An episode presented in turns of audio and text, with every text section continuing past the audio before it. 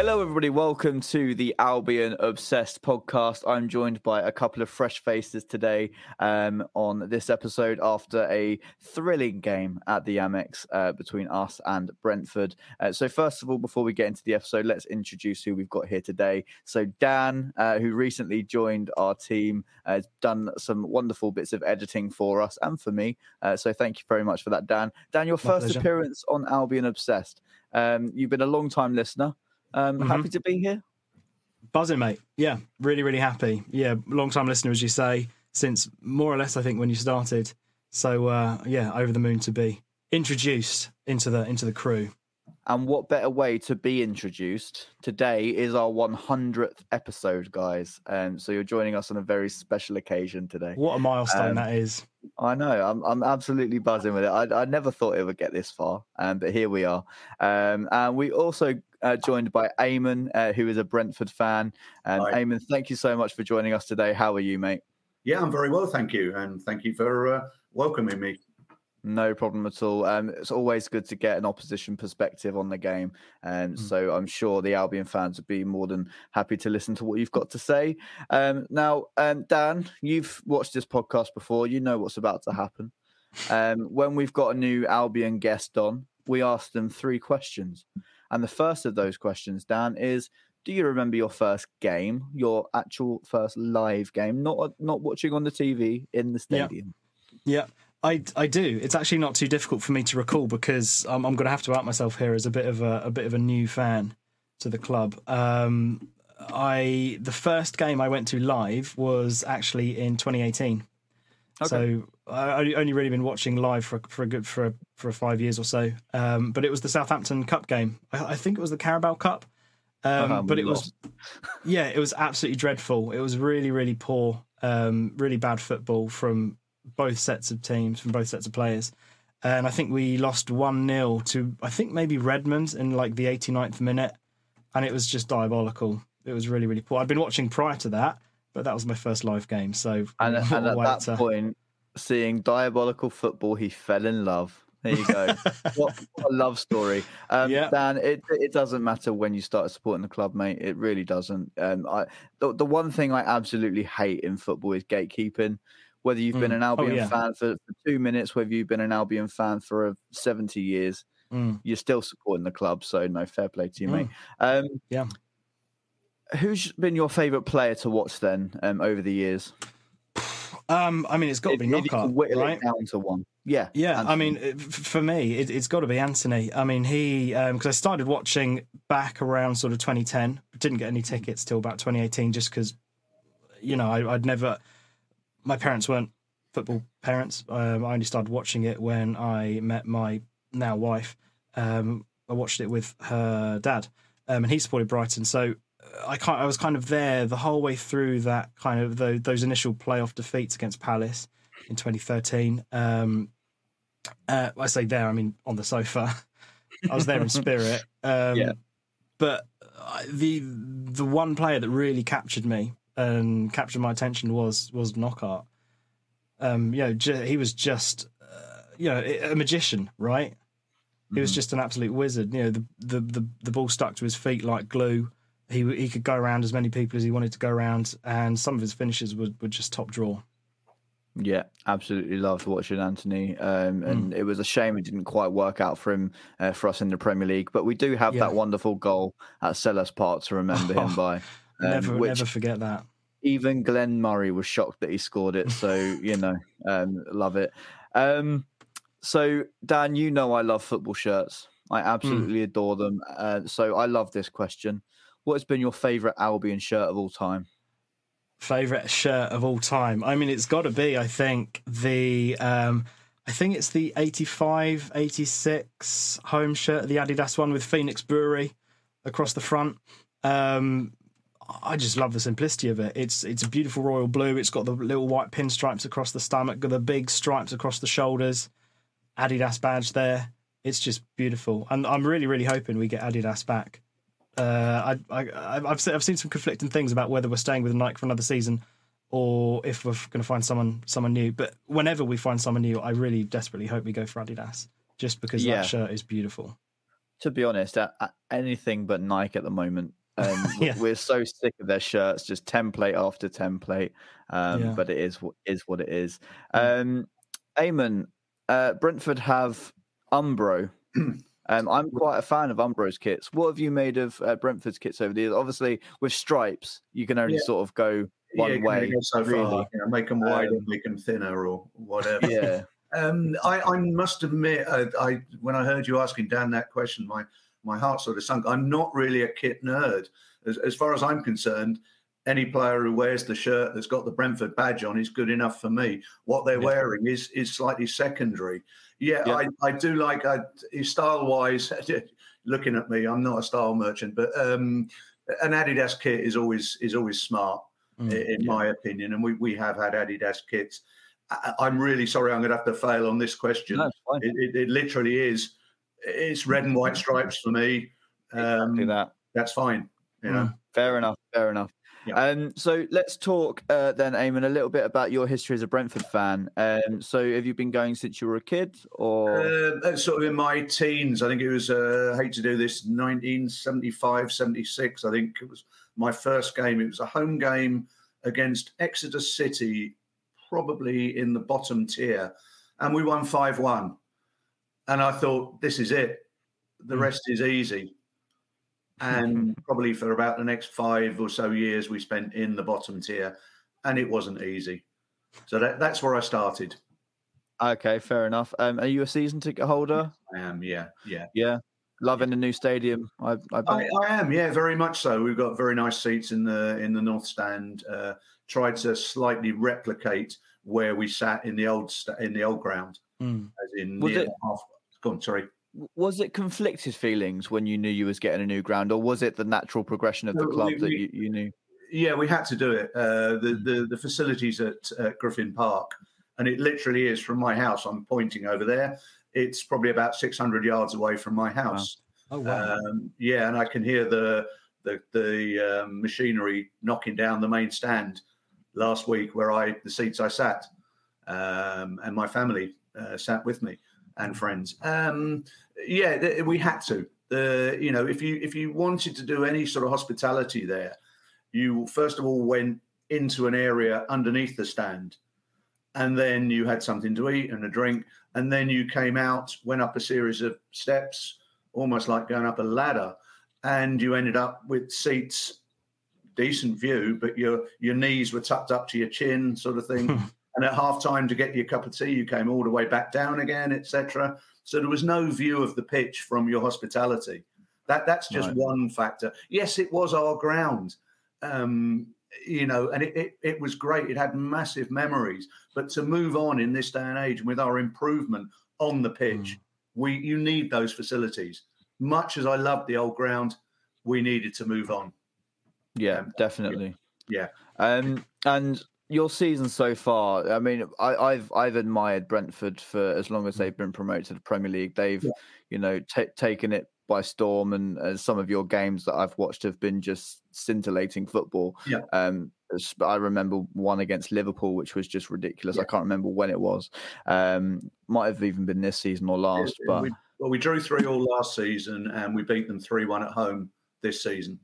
Ah, it was this season then because yeah. I remember you winning, um, and it was just mesmerising. And um, Thomas Frank as well. I've got massive respect for him mm-hmm. as, as, as a coach. I think he's yeah. he's great to listen to. Um, so mm-hmm. let's talk about your season so mm-hmm. far, and uh, of course you're in a European charge as much as we are.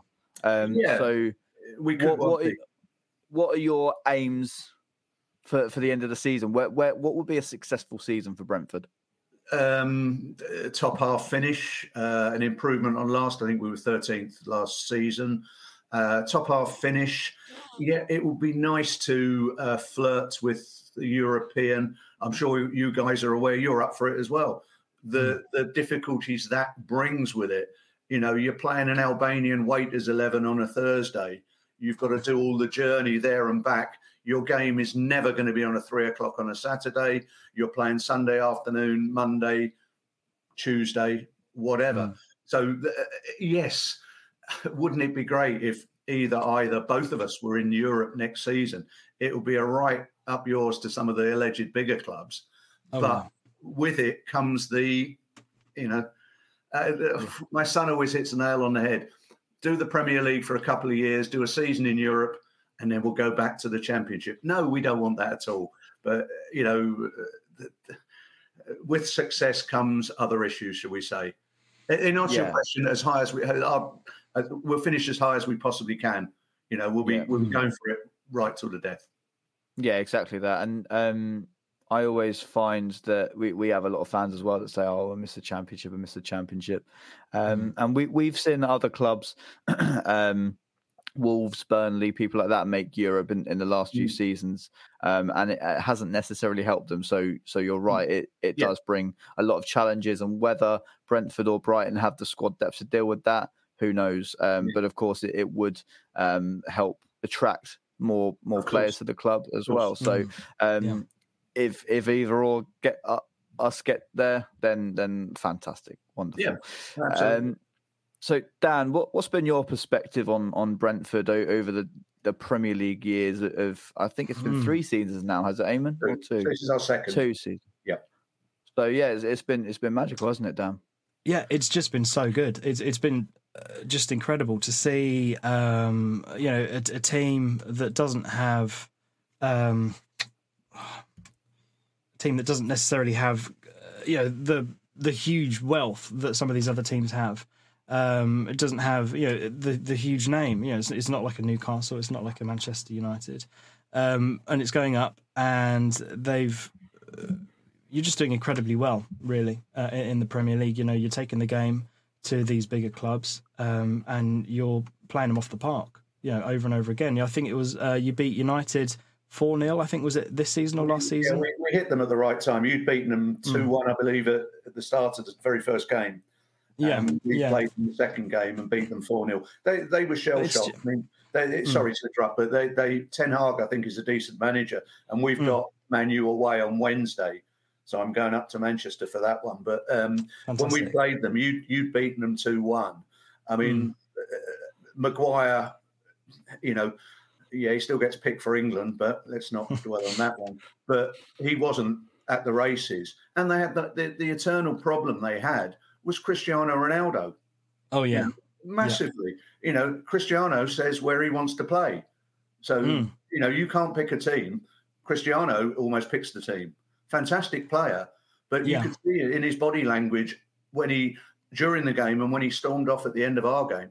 We played yeah. them at the absolute right time, as I think you did. You guys did. Well, yeah, yeah. You know, you can only play uh, who's in front of you, but Absolutely. it's still an incredible scalp to yeah. have, right? Yeah. Um, you know, to beat them so convincingly, those world class players yeah. Um, it's it's just it's just incredible. But you know, I'm I'm a great admirer of, of Brentford you. generally. This is we had been loving because I'm the, similar your, your style of football, and uh, you mm. know, I assume we will come on later to yesterday's game. But you know, you you, mm. you I had a conversation in your fan zone area with a, mm. a Brighton fan who was very complimentary, and he said to me, his words were something on the lines of, "Can you imagine ten years ago that we would be playing you?" in the Premier League. Yeah. And I'm trying to think back. Now, I did, somebody put it up on one of our, our sites. I think 10 years ago, we were playing MK Dons.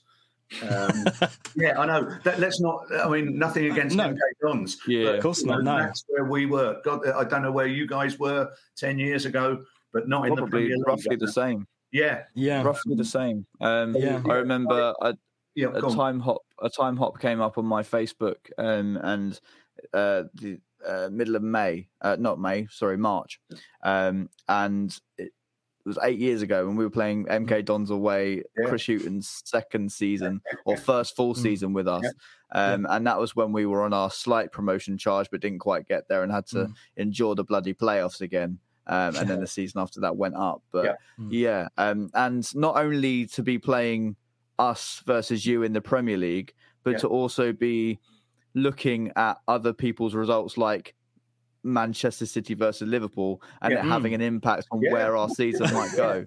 That that to me is is the nuts part. And you know, I think for both teams yesterday it was very much a must not lose game rather than a must hmm. win. Yeah. Um, yeah. Yeah. So I, I carried on the conversation with the guy who was speaking to me and I said, look, you're absolutely right. I couldn't have imagined it, but we've both gone about it the right way. Here, the loving continues, but we've both gone Yeah. about it the right way.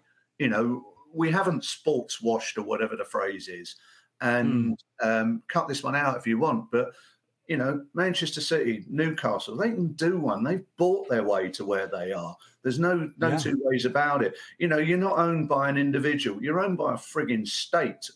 You Mm. know, in, in the case of Newcastle, um, etc. And in my opinion, again, cut this one out if you want, but the FA need to do something about it. Fit and properness. So on the day last Mm. season that Manchester City played Newcastle, whichever ground it was at, might have been Newcastle Man City, 81 people were executed out in the one of their owners' states. Um, Yeah. You know, I don't know what crimes they've committed, but you know, come on, we've moved Yeah. on from that, and that that is why I have a little bit of a loathing of those type of clubs. Mm. And Absolutely. absolute praise for you guys. You know, we've both gone about it the right way. Yeah. Yeah, Well, and I, I, yeah, sorry, go on. sorry, Dan. Jay. Well, I. I was just I was just going to say the um I know the um uh, uh, Brighton's owned by uh, a guy called Tony Bloom. I forget the name of the guy who owns your club, Yeah, but Matthew, he Matthew Benham, a good mate Matthew of Benham. Tony's. yeah, I was going to say they're Not- besties, they're- right? They worked for each other. I don't know who worked for whom. There was a falling Yeah. out, and that's why Tony Bloom always goes when he comes to the Brentford ground instead Hmm. of going to the director's box. He goes in with the Brighton fans. With the away, yes, Yeah. yeah. Which, which is amazing, right? How many Yeah. owners of football clubs do you see sitting Yeah. with the other away fans? Just incredible. But it's you know they are very similar in that they both rely very heavily on stats and scouting and stuff like that. So rather than just going, oh, I know the name of that football player over there, let's get them in. Yeah. They look at all these underlying statistics, and it's Sorry, you don't, you just incredible. Chelsea. You don't mean Chelsea in that, do you? Chelsea's Yes. recruitment strategy is just buy Mudryk, whoever sorry, Brighton's just, got. uh, I'll interrupt. Mudryk. Um, we put in a bid at the beginning of the season. Shakhtar Donetsk, I think he was at, uh, for 10 Hmm. million, which is an incredible amount of money for us. 10 million. Yeah. They went, no, hold on a second. We want a bit more than that. Apparently, allegedly, we went up to 12. When the word got out, Arsenal started looking. Why are they going Hmm. for him? Their, their recruitment is good. So Arsenal Yeah. put in bigger bids. We got outbid. Arsenal put in bigger bids. And then at the last minute, Chelsea come along. Put a massive great bid in. Yeah. Now, not be funny, he's your ex-manager, Graham Potter. How many of those players that Chelsea have got did he actually buy? Did he actually sanction to buy? Zero. Yeah, I Todd say that now. happily. Yeah, zero. Yeah. Um, and so the thing is, like, I'm, I, I'm very much over the bitterness towards Graham Potter as, as a Brighton fan. Like, Yeah, yeah, I, yeah. I, I just simply um, don't really care anymore. Um, but in terms of the human side, you, you have to feel sorry for him because he's not turned into a rubbish coach overnight. Um, No. he he's gone into a club where, my God, he's got one hell of a bloody job on his hands to keep Oh, however many egos Yeah. um, Mm. in, in the right way. Um, and it's just clear to see that from the start, it, it, wa- it was never never going to work. I, who am I to say that it might not work in the future? yeah, Um, of but course. I, I, I think he's under immense pressure. Um, Yeah. And I think he needs he needs a project club, but Chelsea are a win now club. Mm. yeah, they are. Um, and I, they Agreed. need a win now manager. So maybe maybe Conte goes back there and, and Potter goes to a project club of, of Tottenham. Who knows? Um, but yeah, that that's my little uh, prediction The good- uh, the for, is- what might happen. yeah, the good thing, Mm. both of you, is that it's not our problem. It's not our club who, well, slightly Yeah. you lost Potter, who was a good, very good manager for your good selves. But Mm. it's not at, at the moment. It's not our problem. We we've both got, in my opinion, decent managers, and long may it continue. Yeah. Although Leicester parted company with um, Brendan Rodgers earlier today, so Yeah. the, the odds are already saying that Thomas Frank may be um, considered. Why on earth would he go there? Exactly. exactly. that is mental. That Yeah. really is. Mm. Um, so, guys, let's talk about the game. Um, so there, there was one surprise, Dan, in Brighton's starting eleven and squad. Really, Mm. Evan Ferguson um, didn't make the squad. Apparently, there's a knock from international duty. Um, a lot of Brighton fans Mm. were saying this is why we hate international duty, um, and maybe why uh, people are happy that uh, Solly March didn't get picked, Lewis Dunk didn't get picked, etc. Yeah. Um, was you gutted to see that Evan Ferguson wasn't in the squad at all? I was, I was. You know, I'm, um, I'm one of those guys that you know I love Welbeck. um, but he hasn't, and you know, he proved me wrong pretty swiftly over the course of the game. But he hasn't been on great scoring form. His his general play is very very good, um, but I don't think he he holds a candle at the moment. Holds a light to, to Ferguson. Um, you know, Ferguson's just on fire. He scored a brace against Grimsby. He scored scoring for fun um, in the other games. You know, he, he scored on his debut against um, who are they playing? Uh, for for Ireland anyway. I, I forget who they're playing. Latvia. But you know, uh, Latvia, Latvia, yeah. right? But I mean, a great goal, um, and he's a great goal scorer. So I thought we are going to struggle without that out and out goal scorer. You know, we haven't got a target man because you know we we're generally pretty good at putting balls in the box. Mhm. Welbeck's good, but is he is he as good as Ferguson at getting up and getting the ball in the net? I don't think so. So um, yeah, I was really upset to see hit the, the fact that he wasn't even on the bench. I was, I Yeah. was left me a bit worried. I slightly echo. I echo that as well. I much as I like to watch the better players, and I hadn't seen young Ferguson play, Mm. but um, I hear I'm hearing very good things. So I was quite Mm. pleased he he wasn't playing. this question, I'm being slightly mischievous. Is he going to be another Aaron Connolly? Um, I, I, I don't think so. I think Hmm. that, um, and this isn't to, towards you, Eamon, absolutely, no. because um, I, I think that's a slightly lazy uh, comparison, because what we've got is we've got two young Irish strikers um, that have hit the ground running, but I think when you look at Evan Ferguson and when you watch, what he's said, when Mm. you sort of understand the Mm. person he is, um, I don't think he would come anywhere near what Aaron Connolly was was getting up to. Well, I've got a couple of friends who are, who are Brighton fans and season ticket holders, and I was told a good few years ago the young lad. Aaron Connolly, watch out for that name. He's playing Yeah. goals in for fun in the reserves under He- 21s. yeah, And I he know the history. He, he suddenly got a little bit big headed, I believe. Mm. Yeah. Yeah, he scored two goals against Spurs, and that was Yeah. pretty much it, other than sporadic cup games and, and maybe a, a couple of other Premier League goals. But yeah, um, the guy got a little bit, as you said, a little bit too big headed. Yeah. Um, and I, I, I find it um, again not not by your comment, Eamon, but No. uh, when, when Brighton fans talk about the, the comparison between Connolly and, and Ferguson, rather disrespectful to, towards what Ferguson is setting out to do because Right. I think through, through his whole career, he's um, very young career. He's he's been very honest about what he wants to achieve in the game, um, and he's proven that under um, a fantastic manager in Roberto De Zerbi, who's put the faith in in so many youngsters this season. Mm. Um, and it, it really is uh, a case of the sky is the limit for him. Um, and it obviously you, you can get overrun with the hype of young players. Absolutely, it, it, it happens all the time. Um, but wh- when you see a guy like this who plays in such a mature way, Mm. um, you you can't help but be excited because not only is he um, amazing in the box, as, as Dan said, a, a great target man, but he also drops deep and he also links up play, um, and he's also so energetic and helping the team out when we're in rough patches. So I absolutely love that about him. Whereas Aaron Connolly was more a, I'm going to wait on the last defender and see if he can get the ball to me. okay. Um, so I I really really respect the way Evan Ferguson's gone about it, and, and I've got massive massive hopes for him. Whether that comes to fruition, who knows? Um, Yes. But uh, let's talk about the the Brentford starting eleven. Yeah. Um, Eamon, was was there any surprises in there for you? no real surprises. We've got a, a, a couple of injuries, so um, we're missing a couple of players. I think Christopher uh, wasn't in the starting lineup.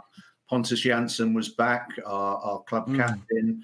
I was a little bit um, concerned. Uh, I love the guy to bits, but I was aware of your uh, mobility, um, especially up front, and yeah, Pontus opened the scoring for us, but I think he he was a little bit.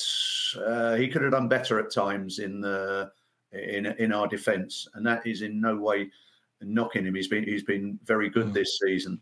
Um, no, so in answer to your question, other than that, uh, no real surprises. It was a um, yeah, j- uh, starting lineup. Oh, it didn't surprise me at all. no. Yeah, it's it's perfect that you pointed out Pontus Jansson because, as you say, he did open the scoring, and Dan Brighton were pretty much asleep from a, a Brentford throw-in, and Mm. and and a, a ball comes into the box, a fantastic ball in.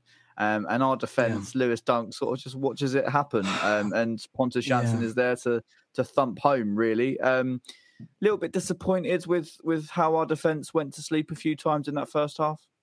I was, yeah. I mean, I was watching it. Um, I couldn't get down um, yesterday, so I was watching it from um, from the comfort of my home, and uh, it was a real shame to see everyone just almost switch off really from a throw in because and we haven't seen it too often with our defense just switching off. Uh, you know, more more so this season than perhaps previous seasons, but to switch off to such to such an extent where Dunk was pretty much just watching it go in. You know, Jansson got got in front of Dunk, and there wasn't really anything Dunk could do.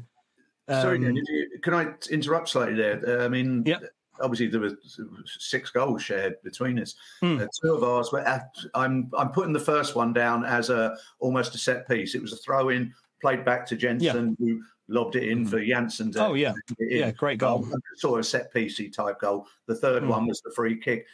Apparently, you're a little bit susceptible on set plays. Absolutely are. It's And- we are. guys, but what Uh, I what I found yesterday was, um, especially the first goal. I I watched the highlights back because I was in the north stand um, behind the goal, Mm. um, so I, I didn't really. I, I was had a very crowded view of it. sure. Um, so what I found when I watched the highlights back was we were still organising our defence. Oh, when yeah. that ball was Yeah. when that ball was coming into the box, Lewis Dunk was still looking at other people and pointing. sure. Um, so it th- there has to be a, a clear plan of when because Brentford, I as I understand it, are very good at set pieces. Yeah. Um, with um your huge centre backs, especially Ben Mee, who's who's Mm. been wonderful this season. Um, I, I always f- find it very confusing as to why we haven't got a uh, a, a plan already for for all all eventualities Mm. of, of your set pieces because surely there's analysis that goes on. Yeah. Um, and I, I found it extremely frustrating. Well, we're uh, both stats point of view. driven. You would have thought that, Yeah. you know, we'd Yeah. looked Mm. at like that. But uh, Exactly. So Yeah. yeah, it, fr- from our point of view, very frustrating this season with set pieces because um, Yeah. I, I was going to bring it up later in the game, but I'm going to bring it up now um, because it's a perfect little segue. Yeah. Uh, Dan, we have 14 corners yesterday, um, and I don't actually think we posed a threat from one of them. No, well, I mean, Correct, correct me if I'm wrong. there were a couple that we should have scored from. So I think I, I forget which minute it was, um, but a really good corner in straight onto Colwill's head and just inches over the bar. Um, you know, I think Dunk had another one, which again, great header got up so high and just inches over the bar. So it's it's just so frustrating. And I actually did a bit of research on this before um, before I came on because it's something I wanted to sort of raise. Okay. Was I think the average um, the average conversion rate for a corner is like five percent, four five percent, something like that. Um, we've had 166 corners this season. We've scored, I think, two or three. We should have scored about, and I've noted this down here. We should have scored something like eight or nine goals from corners, and it's just it's just so frustrating because we've got these you know these big guys in you know Dunk, Colwill, Veltman, um, you know, even yeah, Welbeck. I was going to say as well, and we we never seem to get anything out of a corner. You know, I I think I think we, we've the first goal we scored from a corner this season was an own goal. Second goal, I, I can't remember who got it. It might have been Webster, maybe. But it, it's it's so frustrating because coming from the years of Dunk and Duffy under Hughton, um, scoring goals for fun from corners, um, to now scoring hardly any, it's just it's just frustrating, and especially Yeah. with so many corners yesterday. And think, and the I think bo- we, we were our sorry, Joe. I think we were our own worst enemies. We gave you the best chances for the corners, not just giving them away, but the ball Yeah. into the box, and we we couldn't clear it to save our lives at times. Um, David Raya, he was given man of the match by our supporters, but he, Yeah. he, he hardly came for anything properly. I know you've got you've Mm. got players. Welbeck was doing a good job of getting in front of him or trying to get in front of him, um, but we we were our own worst enemies at times. But uh, yeah. Anyway, I mean, um, Mm. I think you mentioned Raya. I think he Yeah. had 11 saves uh, from our 14 shots Mm. on target. Um, again, a really good segue for me to bring this up, Dan. Mm. Um, the Premier League posted a stat which I found absolutely fascinating um, that the Albion became the first team in Premier League history to have all 10 outfield starters register two attempts on goal. Um, I said to my Wow. dad on the way back from the game um, that I wasn't overly concerned by the performance of the game, where it was so sort of up and down, up and down, because we we created 33 chances as, as such. Mm. Um, and I said to my dad that the moment that I'll be concerned is when we're not creating these chances, oh, um, absolutely, yeah. as Yeah. always. But that that stat is just ridiculous. And for us to be the first team to do it, does that just go to show exactly what Roberto De Zerbi is is doing at this football club? Mm. Yeah, I mean, it, it, it, as you say, it, it does show exactly what he's trying to do. Um, you know, from day one, we knew that it was going to be high risk, high reward with him. We knew we'd probably concede more goals than we did under Potter or or, or Hughton, um, but we knew we'd score a hell of a lot more as well. Um, and uh, I, I hadn't actually seen that stat, um, but it's just incredible. You know, it's it's just it goes to show what he's trying to do. He's he's just getting everyone to be as fluid as possible, moving around as much as they can, getting between the lines, um, and making the runs. And it's just it's it's just incredible to see that that level Yeah. of fluidity and that kind of dedication to getting people forwards and just taking a shot. Because uh, again, in Let's- previous seasons, Yeah. Sorry. Sorry, go on, Dan. No, you Oh. I was just going to say, in previous seasons, we've we've struggled with people taking shots. You know, we've wanted people to take a shot a little bit Mhm. more. Um, Yeah. So it's really refreshing and really nice to see people actually exactly doing it. now. that. Yeah. Let's stay on the positivity positivity train at the moment because um, that's going to end in a, in, in a little while. Um, so let, let's let's talk about um, a, another record that was broken. So Jason Steele sends um, Kaoru Mitoma through on goal uh, to to to score uh, our equaliser, um, and that's made him the um, the Japanese player to score the most goals in a single season. Um, still with a, a good few games to go, which is fantastic for Kaoru. Um, now I saw another funny stat that Jason Steele has more goal involvements than 87 million pound Mikhailo Mud- Mudryk, and I understand um, that he's not maybe had enough Premier League minutes to to up that. But Jason Steele's a goalkeeper, and he's played three Premier League games, so it's what it is. Also, the same amount of goal contributions as Neil Maupay, who left for for bigger and better things. Apparently, Yeah, Um, it's a step up, isn't it, Everton? it's what it is. Eamon, you Yeah. know Neil Maupay very well, don't you? yeah, very much so. Yeah, absolute, absolute, absolute hero of mine. For, uh, for- by virtue of the fact, I, I'll tell you, but I won't bore you too long with it. We played uh, Dirty Leeds away, and we got a penalty. Uh, Ollie Watkins got taken down in the area, and it was in front of their fans. It was away at, El- at uh, Elland Road. Neil Maupay steps up, takes the penalty, and walks towards their fans with his arms out like that. he gets abuse. He gets more money than he's ever got in his life. cut to him. So we have the return game. It ends up as a one-all draw. We have the Hmm. return game at our place. After about ten minutes, ball over the top. Neil's on the end of it. He's through one on one with their keeper in front of their fans. Thinks it past him, back of the net, straight away in front of their fans like that. He gets more money chucked at him. Everything's chucked at him. he then he then we do a service to football. We we let him go to your good selves. One of the games during lockdown away at Leeds United, closed behind closed doors. He scores and he stands in front of the empty stand like that. You know that man is Yeah. uh, a massive hero of mine. you know, Yeah. we, we we we we we joke about Neil Maupay on this podcast a few times, but um, you know, for for his attitude on the football pitch and what he gave you, uh, a, a lot of people say um, he's an idiot, but he's our idiot. Like with with, with Joey him say it, Barton, that that was said a Mm. lot when, when he was at like Burnley as such. But um, yeah, with, with Neil, it was very much a you'd want someone like that on your team because he just rile he riles Yeah, them up. And I remember a game in lockdown as well with Arsenal. It was the first game back, um, and he apparently Oh. injured Leno, Yeah. but he, he didn't. Oh, yeah. Um, and that there was a massive fight at the end of that game. Yeah. Guendouzi Mm. grabbed him by the neck, and That's right. yeah. it was all sorts. I But did- yeah, another great story of uh, Neil Maupay. We played um, uh, Queens Park Rangers um, away, and an evening kickoff. I, might have been the one. It was a two-all draw. And after the game, I think it was Mark Warburton in charge of us at the time.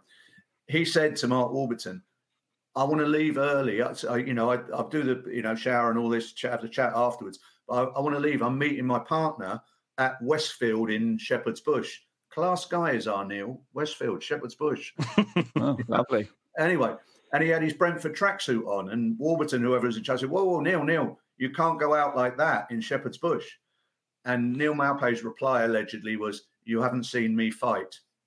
So you know, that's why we love Neil Maupay. There you go. Yeah. A little bit Yeah. of uh, Neil Maupay loving on the Yeah. podcast. I, I know one of our own, um, Chloe, will absolutely Mm. adore that because she was Neil Maupay's biggest Yeah. fan. Um, So I'm I'm glad that we've got a little bit of Neil love in there. Oh, Um, so, uh, Dan, let's um, stay on the point of Kaoru Mitoma, um, because I he's been spoken about a lot, um, but we're going to speak about him again. He's broken a Japanese record in the Premier League. Mm. Um, I think ahead of Shinji Kagawa, I want to say, possibly. Correct me, guys, i- if Yeah. that's that's about right. Yeah, I'm not really up Um, on the Japanese uh, Premier League footballers. But could could have been Okazaki for Leicester, but I'm not sure. Um, Oh, yeah, most likely, most likely Mm. Kagawa. But anyway, how good is that for a guy that what four years ago was playing university football and now he's lighting up the Premier League? Yeah, I mean his rise has just been meteoric. It's been so so so good to see. Um, and you know we could arguably say he's the best Japanese player of all time. You know, it's um, you know I, I don't want to I don't want to shout it too loudly, but uh, you know the Premier League is arguably one of the most difficult leagues in the world to play in, and he's now scored the most goals. So you know y- th- there is a case for it. Um, but it's just it's just amazing to see him do so well um, after writing a, a thesis on how to dribble past your opponents to then playing university football to then um, I can't remember where he was before he was at Union, but then playing you know uh, for Union, Japan, playing yeah. that yeah, um, playing for that for Union in that incredible um, title charge. Unfortunately, didn't quite make it in the end. Um, but you know, being a key player for them in Europe, and then coming to the Premier League, I wasn't entirely sure he would be able to hit the ground running. I I thought you know his stats um, for for Union were were good, but they weren't incredible, right? Um, Mhm. But he's he's just done so incredibly well. You know, it, it's just a joy to watch him play. Yeah, definitely. Um, Eamon, what was your view on that goal yesterday? It all happened very quickly. As I say, it came from our goalkeeper Jason Steele, and then Kaoru was through and, and it chipping Raya. So right in front of me. Um, I will just add, I thought Mitoma was one of the best players I've seen this season. Mm. Hundred percent. He had our fullback or wing back, um, Aaron Hickey, who's a good player. He had Mm. him on toast um, completely. Mm. Yeah, it was a it was a great ball. The ball was arcing. It wasn't arcing. It was spearing its way directly towards me, and there was only one winner. Uh, there's an element. Was David Raya? Could he have rushed out? He'd have had to risk a handball if he'd or sending off Mm. if handballed it out the area. Uh, allegedly, there was a couple of our players were throwing their arms up in the air at Raya for not coming out, but Mm. I didn't really notice that. I was almost, I wasn't applauding, but I was almost, you know, Mm. it was a good Mm. goal. is what I- And, Yeah. and uh, Mitoma was fantastic yesterday.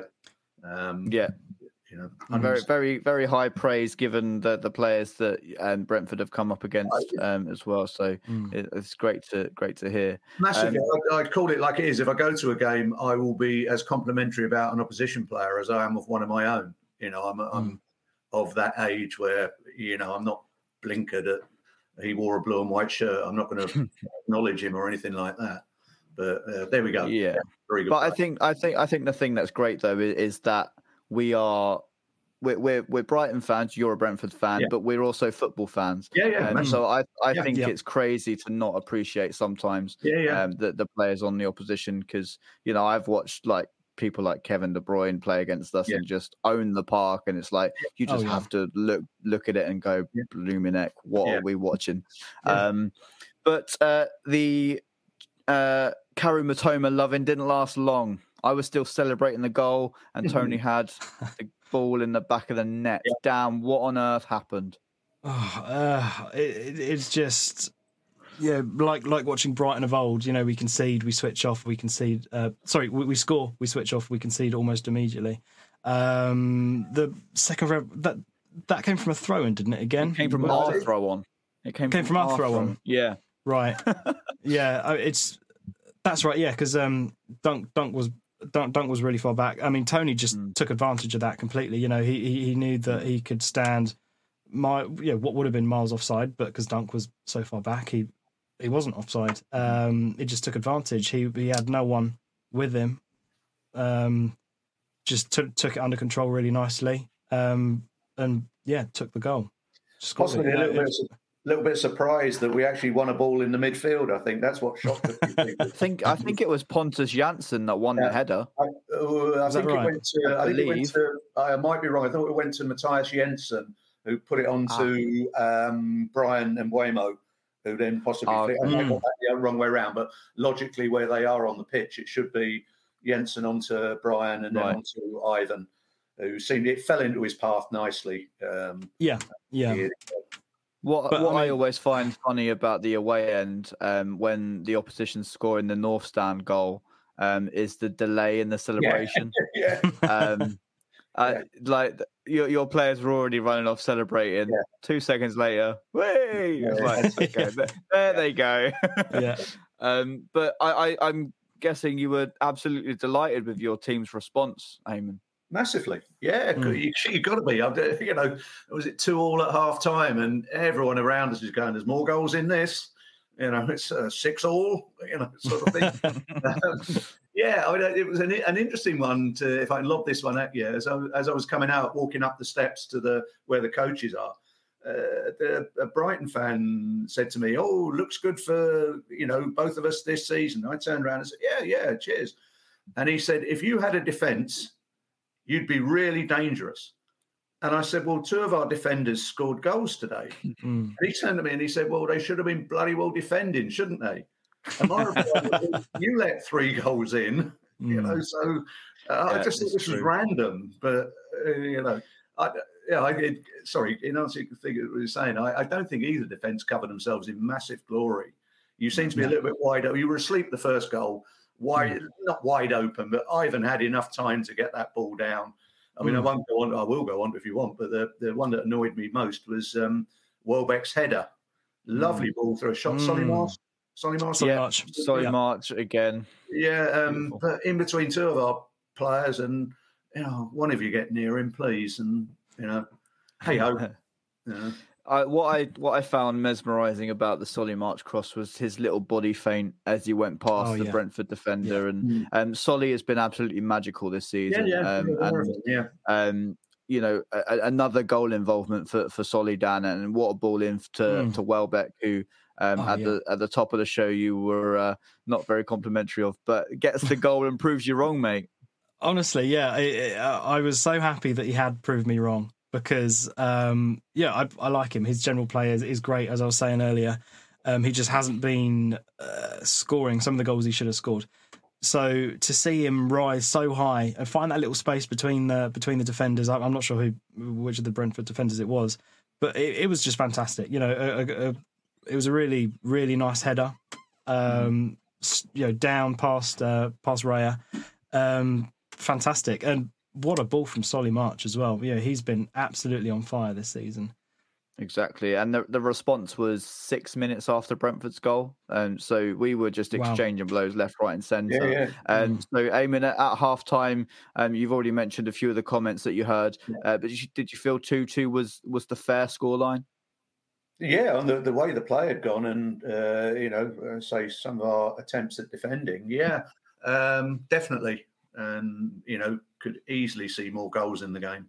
You know, Yeah, Mm. definitely. The the Yeah. next goal didn't take very long after the No, break, though, didn't. It it? I think it was four minutes. Um, now, Mm. Dan, I'm going to come to you on this one first because there's something that Okay. really, really riled me about how we defended that goal, especially. And I don't want to single out players because I feel that's quite unfair to do because it's it is at the end of the, the day a team effort.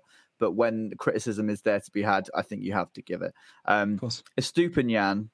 Um, I, I, now I imagine in when you're learning to be a defender as a youngster, the the, the simple advice is get goal side. Mm. Pinnock finds himself Yeah. way ahead of him, and Estupiñán's uh, like scrambling to get back. Do you feel he should have been a bit a bit stronger there? And and would would you? And again, I don't want to pin it on one sole person, but mm. should he hmm. have been doing better there? I I mean I I, I think he should have been. Um, uh, you know, I think there's a shout for Colwill potentially getting a bit closer as well because you know Pinnock just found the space between the two. He, it was clear that no one was going to be picking him up, re- yeah, effectively anyway. Um, so yeah, I mean for me, he he he should have done a lot better there, Estupiñán. I mean, uh, how much of that can you put down to fatigue? Because he's obviously been playing quite a lot um, mm-hmm. for Ecuador over the over the international break, but but then I mean, so's Caicedo, right?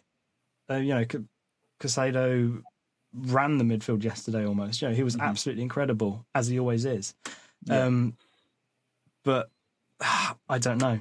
I don't know. I for me, Estupiñán has to do better. I don't know. It what... just it just frustrates me when um, you see like the the the basics of football not being mm. led by Premier League footballers. Um, yeah, and yeah. It, it, was just so frustrating to watch that back again.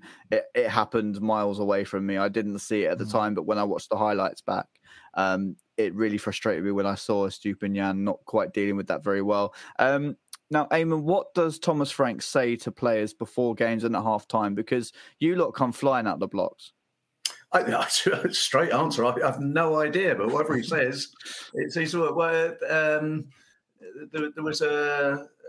I think it was we when we played Bournemouth. They had it was live on Sky, and they had cameras everywhere, including trying to interview some of our players going off the pitch at half time.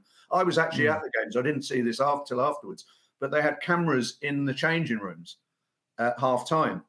And okay. I, I, don't think you could hear what was being said. But uh, Thomas Frank has the players all sat down and he is just literally talking to them. He's not lecturing them. Yes, I think we were 1 0 up at the time um, and looking good, and we won the game. But the contrast to the opposition changing room, they had players doing keepy uppies in their bare feet, and the manager was talking. Half of them are trying to get drinks and stuff like this. In answer to your question, I, I have no idea what he says. We do normally start, um, you know, on the front foot. Mm. Uh, I was a little bit surprised that he didn't make a change at half time because, as I said earlier, uh, Mitoma uh, was having a very good game against Hickey. And mm. um, we had a, another lad, Roerslev, who's slightly quicker um, mm. who might have had an effect. Uh, they play in a similar sort of position. I was surprised mm. that Roerslev didn't come on. So, uh, but in answer to your initial question, I have no idea what he says. But I, having met and spoken to Thomas Frank, he's a very calm individual. Very mm. rarely do you see him histrionics on the touchline or anything like that. Mm. Um, so, whatever he said, he would have said calmly and got his point across. Yeah, I think you had both ends of the spectrum on uh, the touchline yeah, yesterday. Yes. As you say, Thomas Frank extremely, yeah. extremely yeah. composed, but uh, Roberto De Zerbi certainly does not let his feelings uh, go unheard. Um, so, what nationality is De Zerbi? Sorry, I should know he's, this. He's Italian, so the, the passion, passion runs deep. Um, so I, I, would imagine now you quite understand why it's the way it is. Yes. But, um, as as Brighton fans, because we had a, a stark contrast from from how Graham Potter conducted mm. himself yeah. on the touchline. I'm not saying it's the wrong way, but watching De Zerbi is just unbelievably entertaining. Yeah. And he's yeah. had two touchline bans um, in the last three months, I want to say. Um, so yeah, that, that that goes to show you just what sort of coach Roberto De Zerbi is. Yeah, but he's getting the best out of us, so we love it. Um, as you say, your your second defender to score in the game.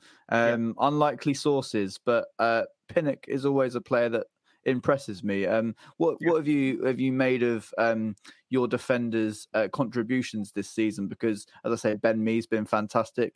Two two goals yesterday for for two defenders. Yeah. Um, so it's it's great that goals for you guys are, are coming from all sorts of different yeah, very, areas on the pitch. Yeah, very much so. Just uh, on our defence, we we are chipping in, especially with the whether we play two centre backs or the, the three centre backs. Um, you know, uh, again, ridiculous statement. Doesn't matter to me who scores the goals, but it's nice that they're they're shared around. Yes, Ivan Toney's got a lot. Just on the on the defence though, when we bought Ben Mee in, we had a couple of uh, we had a gap in the in the not a massive gap, but a bit of a gap in the defence. And obviously, we picked up Ben Mee on a on a free transfer or minimal. Mm-hmm. And I was thinking, everyone refers to him as because he played under Sean Dyche at Mm. Burnley as Hard Brexit Ben Mee, and that, nickname has, has stuck. You know, uh, imagine you know what I'm talking about with the Burnley side. But Mm. um, Ben Mee has been fantastic this season, absolutely fantastic. Um, Yeah. Ethan Pinnock is the, what's the one they say? You know, Ronseal just does what it says on the tin. you know, you Yeah. put him in there. You can say to Ethan, "Do you, play a little bit over on the left today? Play on the right today." He'll do it and he'll, he'll get on with it. More than happy. It- yeah, it's like complaint if you want. We let three goals in yesterday. That's you know not very Yeah. Um, sort of thing. But um, and we were a little bit six and sevens at, at times in the in the penalty. But in answer to your question, massively happy with our, our defence this season. Mm. And you know, Yeah. I've missed out a couple of people. Kristoffer Ajer, you know, uh, Rico Henry. You know, are you guys Mm. moan about uh, Lewis Dunk not getting a call up to the England squad. Well, come on, you've already said he played under Chris Hughton. How old is that man? You know, Rico's Yeah, only a youngster because we haven't got enough left-sided. Um, oh, do we play left-sided players at right back for England or right-sided players at left? I'd never know what Gareth's doing. Yeah, It's Oh, yeah. God knows. Your your guess is as good as Maguire, ours. Harry Maguire gets a game though most times. So um, yes. yeah. Uh, how does how does Harry Maguire get an England call up when, as you say, Ben Mee is performing so Yeah. magnificently? Mm. And obviously, we're going to talk about Lewis Dunk. Yeah, of but course, yeah. um, taking off my Brighton tinted glasses, Yeah. Ben Mee has been, you know, one of the, the best English defenders in the Premier League this season, Mm. Yeah. without a question. Yeah. And still, Harry Maguire's there. But Yeah. that's a hot. That's a whole new thing. It's- it's- Um, it's- you know, We need another hour for that. part, part Yeah. of me, just going back on the internationals. So you guys had players playing out in Australia, 12 hour difference and 12 hour flight or something Yeah. this very week. So we had Aaron Hickey playing for Scotland against Spain, Ivan Toney playing 10 minutes for, was it 10 minutes for England? Only at Yeah. Wembley. So not exactly a lot of uh, time difference between Brighton and Wembley. but um, so we probably we had a couple of the Danish midfielders were, were were playing sort of thing. So I'm quite happy in a way that Ben Mee isn't called up, that fair. you know, Rico's not called up. Mm. So Yeah. quite happy to sit back and let them rest. and, You know, Mm. Yeah, help helps your yeah. cause for for what what you want to do this Yep. season. So Yep. that's completely fair enough. Um, so I I think it's fair to say that after Brentford scored, um, we we had a, a severe period of domination from Brighton, and looking for Mm. that uh, equaliser. Uh, there were maybe a few flurries that uh, sort of concerned us, but I think it was pretty much right. We need to buck our ideas up here and and and, and get another goal. Um, all of those shots down. So again, so wasteful um, in front of goal. Uh, we we had to bring on Enciso, uh, Undav, um, and Facundo Buonanotte to help the cause and, and Yeah. add a bit more uh, prowess going forwards. Uh, Estupiñán came off and Solly moved to to left back. So as you say, Eamon, about Ethan Pinnock, where where do you want him to play? I, I think that's very much the case with a couple of our players, such as Solly March. He can play either left back, right back, um, e- either wing, um, and as well for, for Pascal Gross, um, who who was literally everywhere on the pitch yesterday. Um, he even pla played a stint at right back. did he, did Um, he get a booking yesterday, Pascal Gross? I can't remember, but Well, I can I've check for you now. Yeah, let's. I've got the paper here. Yes, he Uh, did He did. He did because in the ninety fourth minute. yeah, the referee kept his cards Oh, in his yeah. pocket, didn't he? He did. Um, He did. yeah. To be fair. Yeah. Um, we're going to talk about the referee and VAR in a minute um, because Yep. there was a slight contentious moment at the end of the game. Um, but let's Hmm. talk about the penalty um, and the VAR decision that led to the penalty. Um, I watched the highlights back again, um, and as soon as it happens, Hickey's got his head in his hands. He knew what he'd done and the penalty's given, but it takes it takes a, a good few minutes to reach that decision. Uh, but we did get the right decision, in my opinion. Dan, what what was your view? Because obviously you saw it on the TV, and I Hmm. had no, I didn't really have any idea what was going on in the ground. Um, Yeah. but what was there instant sort of let's look at that again on the replays, or did it take a while?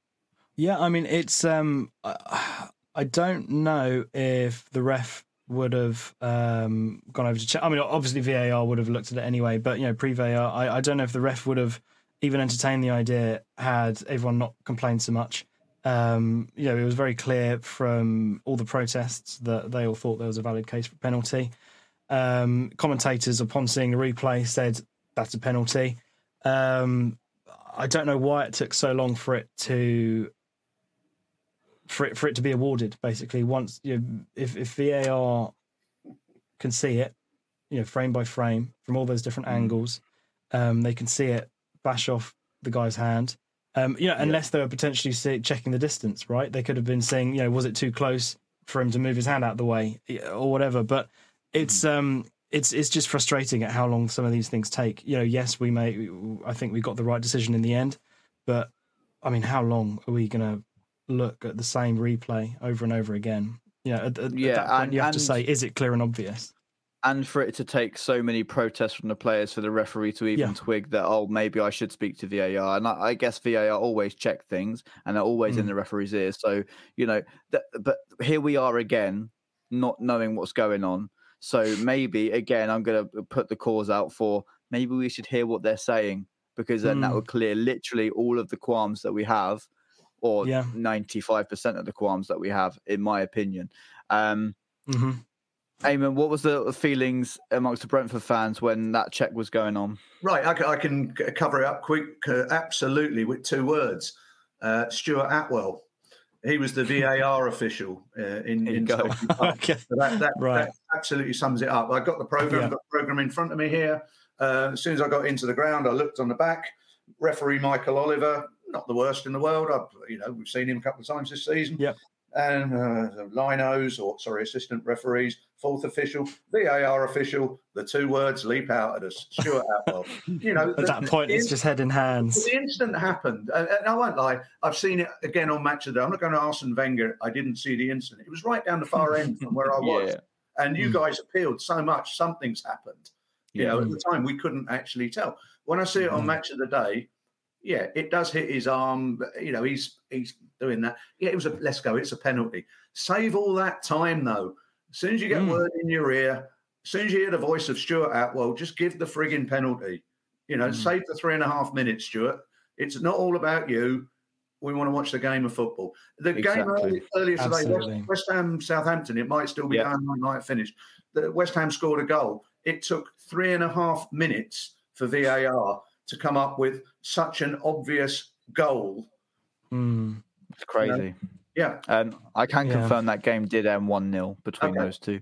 Okay. Um, so that's, uh, yeah, a Yeah. shame for Southampton. Oh dear, what a shame. Oh, never mind. um, but um, yeah, uh, for me, you know, I, I had no idea what was going on, just the same as you, Eamon. but Mm, yeah. I, I was I was in our group chat, down, wasn't I? I was like, "Is it a penalty? Is it a penalty? Tell Yeah. me, someone." yeah. Um, yeah. And then I, uh, when Alexis was stepping up to take it, um, I had my back to, to the pen. I couldn't Really? watch it. You didn't I watch could it. Not, I could not watch it. Um, I sort of turned, so it was in my peripheral vision, Hmm. um, and I was just waiting for the response of the crowd. Yeah. Yeah. Because I, I, I didn't realize until I looked at, at the clock after he scored it how late on it was. yeah. Um, yeah. because I was just enjoying the football because it, you Mm. know, we, we can we can say, oh, this was crap, that was good, this was crap, but overall, it was a fantastic game of football yesterday, um, and Brilliant and put game. on on on show to to the world how well these two teams can play. Mm. Um, and and fighting for Europe as well. As I said at the top of the show, it was a must not lose for for both teams, and we've got a game in hand against Bournemouth on Tuesday. Which, if we win that, this point against Brentford is is, in my opinion, going to look absolutely fantastic. Dan, Mm. I don't know what you think about that. Yeah, I mean, if if if we win our game in hand, um, that puts us up to I think fourth, fourth or fifth, either way. Um, but you know, a, a point against Brentford is a good point.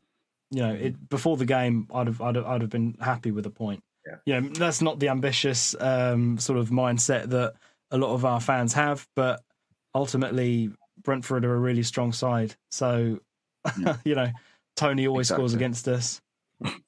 Yeah, it, it, it's it's a really good point.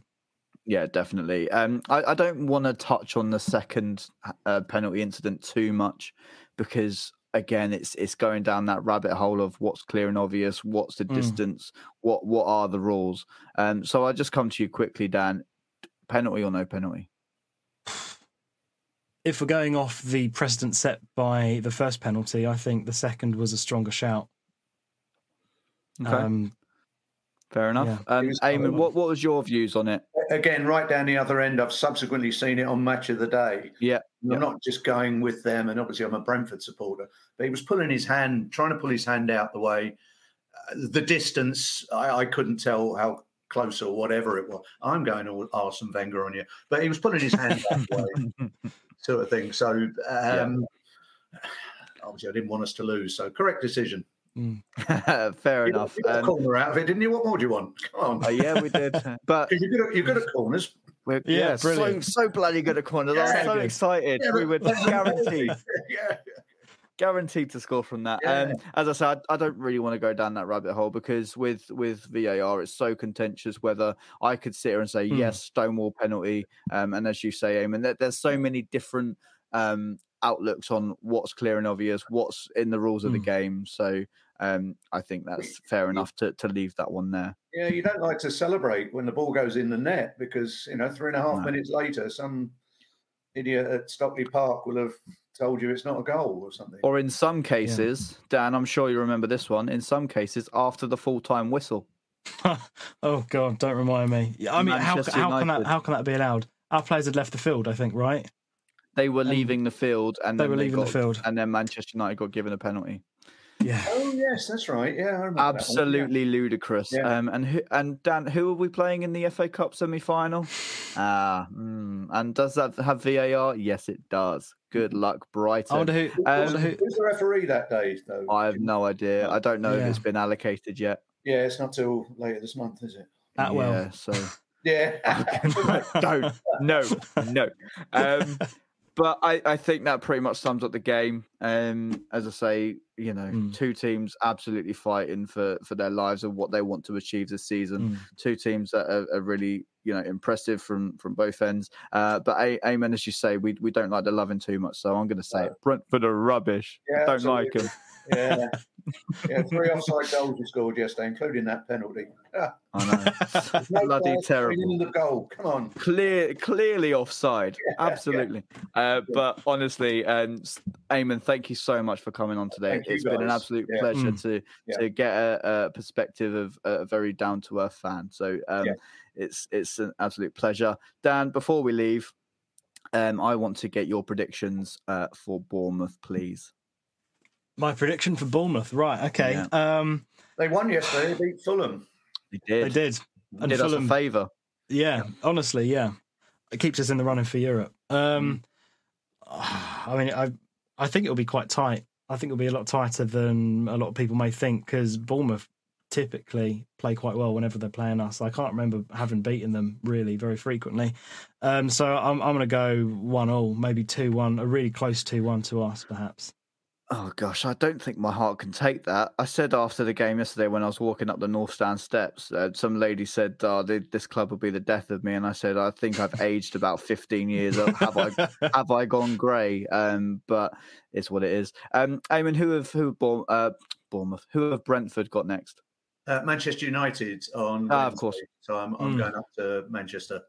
For, for Well, I, I I know we're all fighting uh, for the, for the same goal, but I do hope you beat Manchester United. So yeah, good good luck in Absolutely, yeah. Manchester. On that. uh, Thank you. Well, they're one of those teams who, who've got a few more games to play. Are they, are they still in Europe? Or are they out of you? I don't know who's in Europe. Or Uh, they are still in Europe, I believe, so in the Europa League. yeah, Europa League. or- Oh yeah, yeah. Yeah, because they're playing a Europa League game before our FA Cup semi-final. Right. That's why we were allocated the Sunday, Yeah. and to, Mm. to give them more rest because we want to be nice to them like that. We want to give them at least some chance of beating us. Yeah. You know, we're so nice.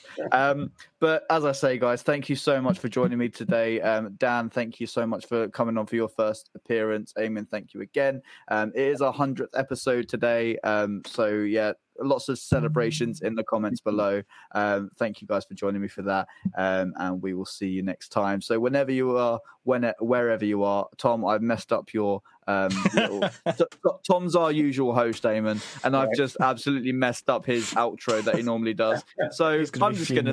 He, he will be. He'll be in Yeah. in my uh, inbox saying, "What the was that?" Um, but here we are. Um, I'm just gonna say, see you next time, guys. Bye bye. Take care. Thank you. Bye bye. Bye.